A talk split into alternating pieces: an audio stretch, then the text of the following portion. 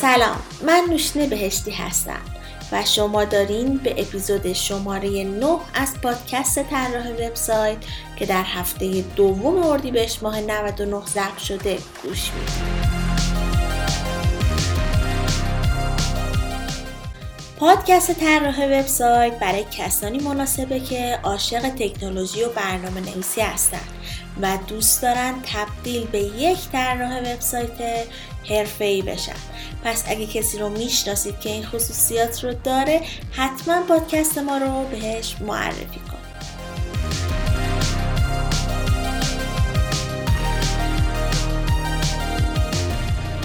کسانی که تازه می‌خوان برنامه نویسی رو شروع کنن بارها از من سوال کردن که از کجا باید شروع کنیم و چه مهارت هایی رو باید یاد بگیریم تا بتونیم حرفه‌ای بشیم و یه شغل خوب پیدا کنیم. به خاطر همین تصمیم گرفتم که توی این قسمت از پادکست مهارت هایی که یک برنامه نویس حرفه‌ای در سال 2020 بهش احتیاج داره رو معرفی کنم.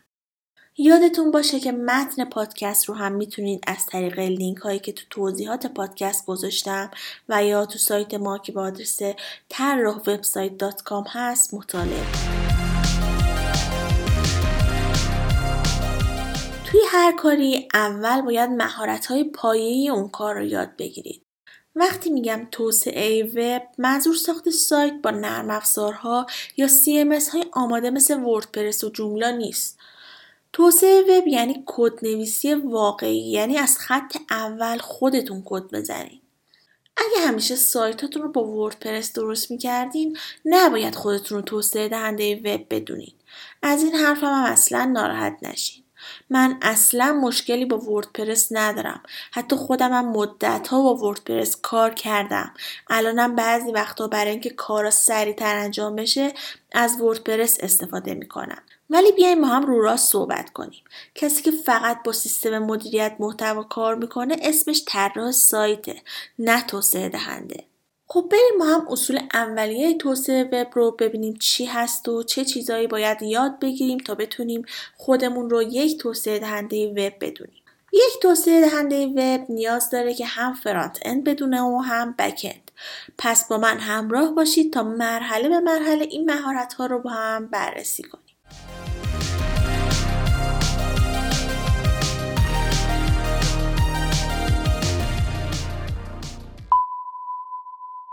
مهارت اول HTML خب اولین مهارتی که یک طراح سایت باید یاد بگیره HTML حالا HTML چیه؟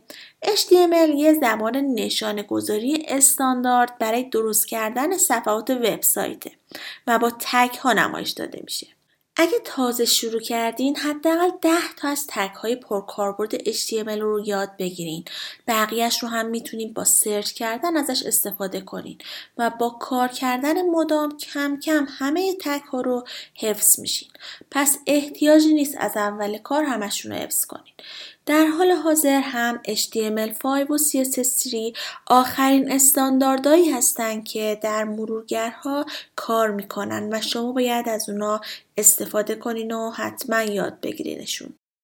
تسلط کامل داشتن به HTML کلید تبدیل شدن به یک توسعه دهنده عالی وبه.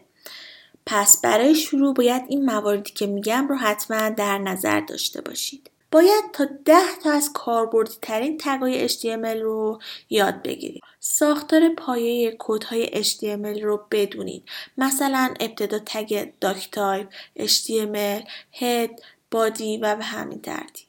meta ها مبانی سئو رو بدونین تا بتونید اصول اولیه سئو رو در کدها رعایت کنید. نحوه لینک دادن فایل های CSS, JS و تصاویر یا فایل ها رو بدونید. و حتما دیباگ کردن کودها رو تا حدی بدونین. تا وقتی به خطا خوردین بتونین مشکل رو حل کنین. هرچی بیشتر کد بزنین و خطاهای بیشتری رو حل کنین توی این کار حرفه تر میشین. پس نگران نباشین. اولش یکم سخته ولی با گذشت زمان این مشکل هم حل میشه. مهارت دوم CSS CSS هم مثل HTML برای توسعه وبسایت خیلی ضروریه. میشه گفت با HTML ما چارچوب سایت رو مشخص می‌کنیم و با CSS اون رو تزیین و رنگ و لعاب بهش میدیم. قسمت مهم CSS ویژگی هاشه. سخت میشه گفت که چند تا ویژگی توش وجود داره چون مدام در حال بروز شدن هستش. یکی از بهترین ویژگی های CSS اینه که باعث صرف جویی در وقتمون میشه. مثلا با دیدن کلاس های درست در جاهای مختلف می‌تونیم همزمان چندین صفحه رو با همدیگه مدیریت کنیم. برای یادگیری اصول اولیه CSS باید این موارد رو حتما بهش توجه کنیم. دونستن نحوه و زمان استفاده از خصوصیات CSS مثل حاشیه ها، قالب بندی متن و رنگ فونت. انتخابگرهای CSS، انتخاب کننده های کلاس های CSS، استفاده از چندین انتخاب کننده، درج CSS در HTML. مهارت سوم JavaScript زبان برنامه نویسی JavaScript در کنار HTML و CSS یکی از سه رکن مهم طراحی سایت به حساب میاد. البته این زبان یه زبان برنامه نویسی کامل و تمام عیار نیستش. میشه گفت یه نوعی زبان اسکریپت نویسیه که عمدتا برای طراحی سایت ها به کار میره. خیلی از slider ها، chatroom های آنلاین، بعضی از افکت ها، pop-up ها، تصاویر و نوشته های متحرک توسط این زبان طراحی و برنامه نویسی میشن.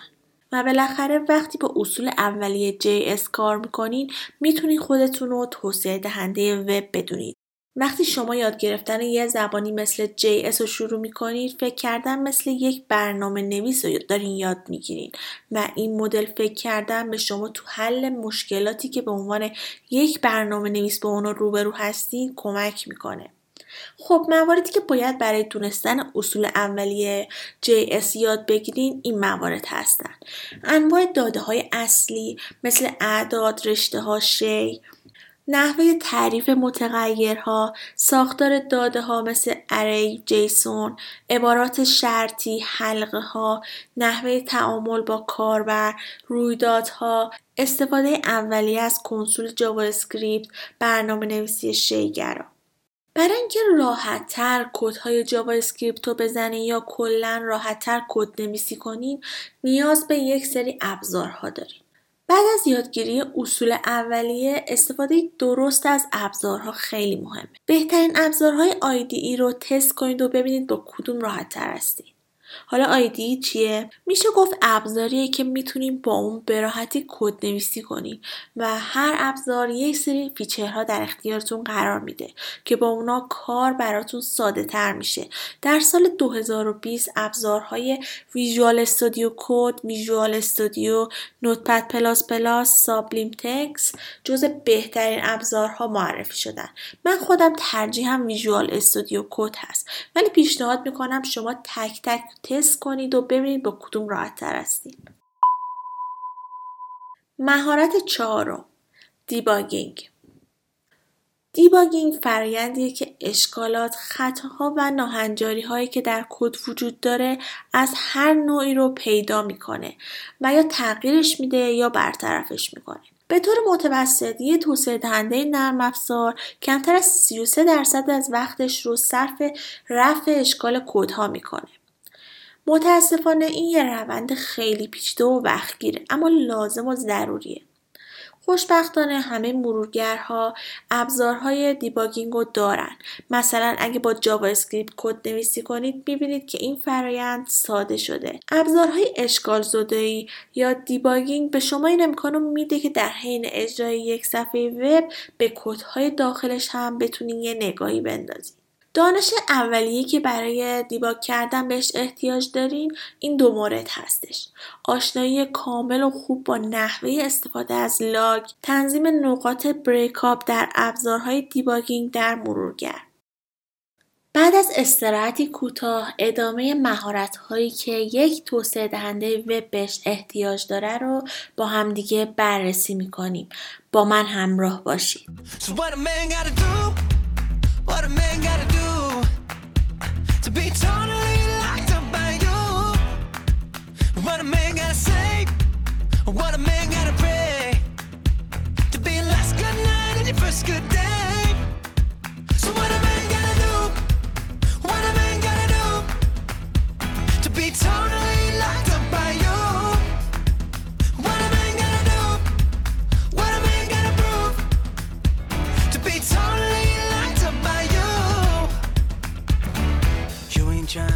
پادکست طراح وبسایت هر یه هفته در میون شنبه ها منتشر میشه. و می‌تونین اونو از تمامی اپ های پادکست Apple Podcast Google Podcast Castbox و Podbean بشنوید. و اگه پادکست رو دوست داشتین حتما subscribe کنین و بهش امتیاز بدین. و همچنین نظراتتون رو با ما به اشتراک بذارین. با این کار به بهتر شدن پادکست خیلی کمک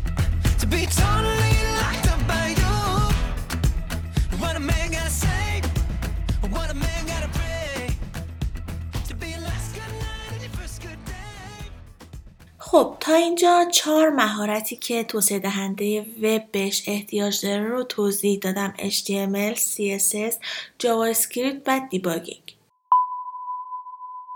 مهارت پنجم Git Git یک نوع سیستم کنترل version ه که بهش VCS هم میگن که با اون می‌تونید تغییراتی که تو فایل ها اعمال شده رو خیلی ساده پیگیری کنید. مثلا اگه فایل رو ویرایش می‌کنید Git می‌تونه دقیقا به شما بگه که چه چیزی تغییر کرده و چه کسی اونو تغییر داده و دلیل تغییرش چی بوده. Git برای هماهنگ کردن وظایف بین اشخاص مختلفی که روی پروژه کار می‌کنن خیلی مفیده. همچنین می‌تونین با ذخیره checkpoint پیشرفت پروژه رو طی زمان بررسی کنید. می‌تونید از گیت برای نوشتن یه مقاله استفاده کنید یا وقتی که می‌خواین تغییرات اعمال شده رو در یه فایل هنری یا طراحی هم پیگیری کنید. گیت وقتی که به خطا می‌خورین و کل سایت از کار میفته خیلی خوبه. چون می‌تونین آخرین تغییراتی که باعث به وجود اومدن خطا شده رو پیدا کنین و به راحتی خطا رو از بین ببرین. اینجاست که ابزارهایی مثل گیت به کار میان. ابزارهای نسخه نویسی به شما این امکان رو میدن که خیلی راحت اشتباهاتتون رو درست کنین.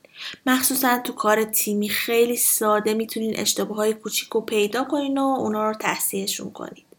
مواردی که برای دونستن اصول اولیه گیت بهش احتیاج دارین این موارد هستن. نحوه اشتراک گذاری کدتون با دیگران، بازیابی کد به نسخه قبلی، نحوه ادغام کد و نحوه بررسی. مهارت ششم طراحی گرافیک آشنایی با طراحی گرافیکی امتیاز عالی برای یک توسعه دهنده وب هست. اما اگه با طراحی گرافیک آشنایی ندارین باید با بعضی از ابزاراش حتما آشنا بشید.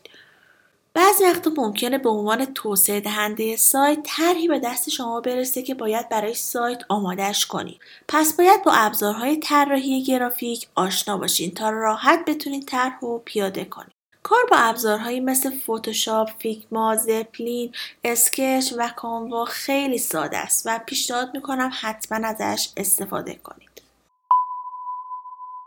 مهارت هفتم بکن و بانک اطلاعاتی. بعد از اینکه تو طراحی و ظاهر سایت رو افتادین باید برید سراغ کدنویسی پشت سایت که اسمش بکنده همه اتفاقاتی که کاربر اونا رو نمی‌بینه و ازشون بیخبره اونجا اتفاق میفته داده ها تو backend تو قسمت پایگاه داده ذخیره میشن و امکان تغییر و بازیابیش هم وجود داره چیزی که شما باید یاد بگیرید نحوه مدیریت داده ها تو بانک اطلاعاتی با استفاده از زبانی مثل SQL. به عنوان یک توسعه دهنده وب شما این هم باید یاد بگیرید که چطوری برنامه های JavaScript رو بیرون از مرورگر با استفاده از پلتفرمی مثل Node J درست کنید و باهاش کار کنید. این بهتون کمک می‌کنه که یه صفحه وب dynamic بسازید. از اونجایی که قراره با JS یا همون JavaScript کار کنید، یاد گرفتن نحوه ایجاد یک فایل JSON که برای ارتباط مرورگر سرور استفاده میشه خیلی مهمه. و اگه یه روز مثلا برای یک برنامه موبایل همون داده هایی که تو پایگاه دادتون هست رو لازم داشتین باید یاد بگیرید که چطوری می‌تونید یک API ایجاد کنید. یک بکند کار حتما باید اطلاعاتی در رابطه با SQL, NoSQL, JS, JSON و API داشته باشه. مهارت هشتم هاستینگ بعد از اینکه با استفاده از HTML, CSS و JavaScript یه وبسایت تعاملی درست کردین باید فضایی برای میزبانی سایت بخرید تا تصاویر و داده هاتون هم ذخیره کنید. میزبانی وب این امکان رو میده تا منابعتون مثل فایل های HTML, CSS و فایل های JS، تصاویر، پایگاه داده رو روی سرور ذخیره کنید. بیشتر از صدها ارائه دهنده میزبانی وبسایت وجود داره که خدمات هاستینگ رو ارائه میده که می‌تونید از بین اونا یک کدومش رو انتخاب کنید. آخرین کاری هم که باید انجام بدین اینه که نام دامینتون رو هم انتخاب کنید. نام دامین هم در واقع همون آدرسی هست که در URL براوزرتون نشون داده میشه. بعد از انتخاب اسم باید آدرسش رو توی یکی از این ارائه دهندهای دامین ثبت کنید. البته شاید نامی که انتخاب کردین قبلا ثبت شده باشه. باید حواستون باشه و با کمی تغییر بتونید نام مناسب رو دوباره برای دامینتون انتخاب کنید.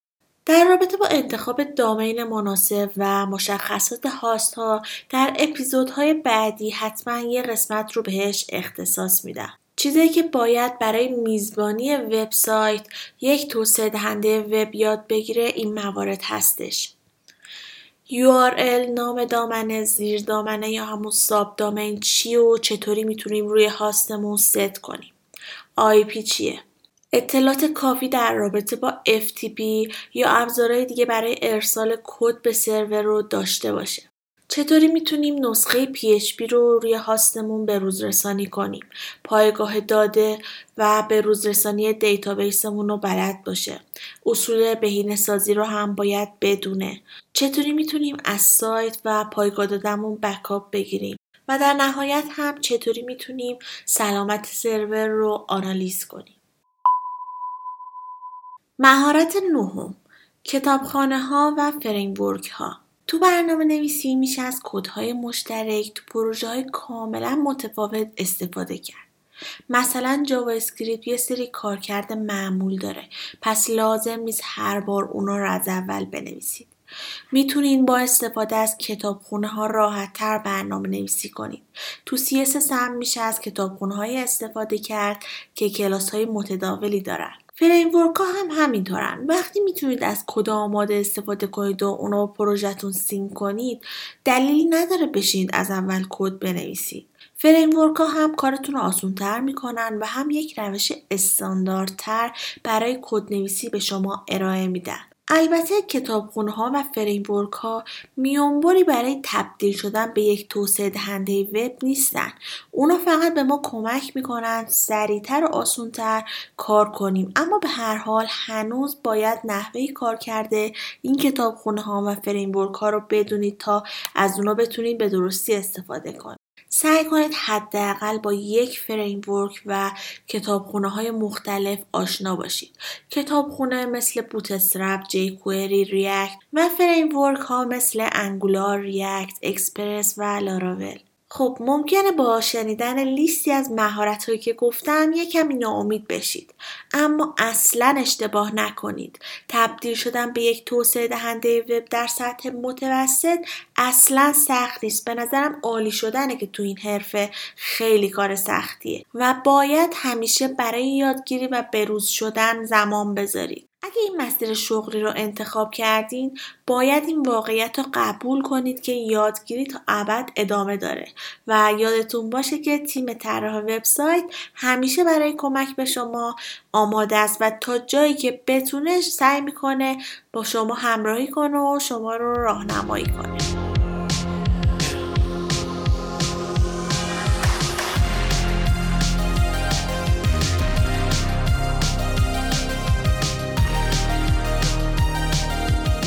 چیزی که شنیدید رو من نوشینه بهشتی به کمک دوست خوبم زهرا جعفری تهیه کردیم که توی این اپیزود از این پادکست راجع به مهارت های مورد نیاز توسعه دهنده وب در سال 2020 توضیح دادم. اگه محتوای این اپیزود رو پسندیدین ممنون میشم به اشتراک بذارید تا افراد دیگه هم از این مطلب استفاده کنن. و یادتون نره که از طریق سایت ما که با آدرس طراح وبسایت هست و همچنین از طریق اینستاگرام و تلگرام با آدرس طراح وبسایت underline com ما را از نظرات خودتون مطلع کنین و در نهایت هم از تیم تولید محتوای طراح وبسایت بابت ترجمه و تولید این محتوا تشکر می‌کنم. شاد و به روز باشید.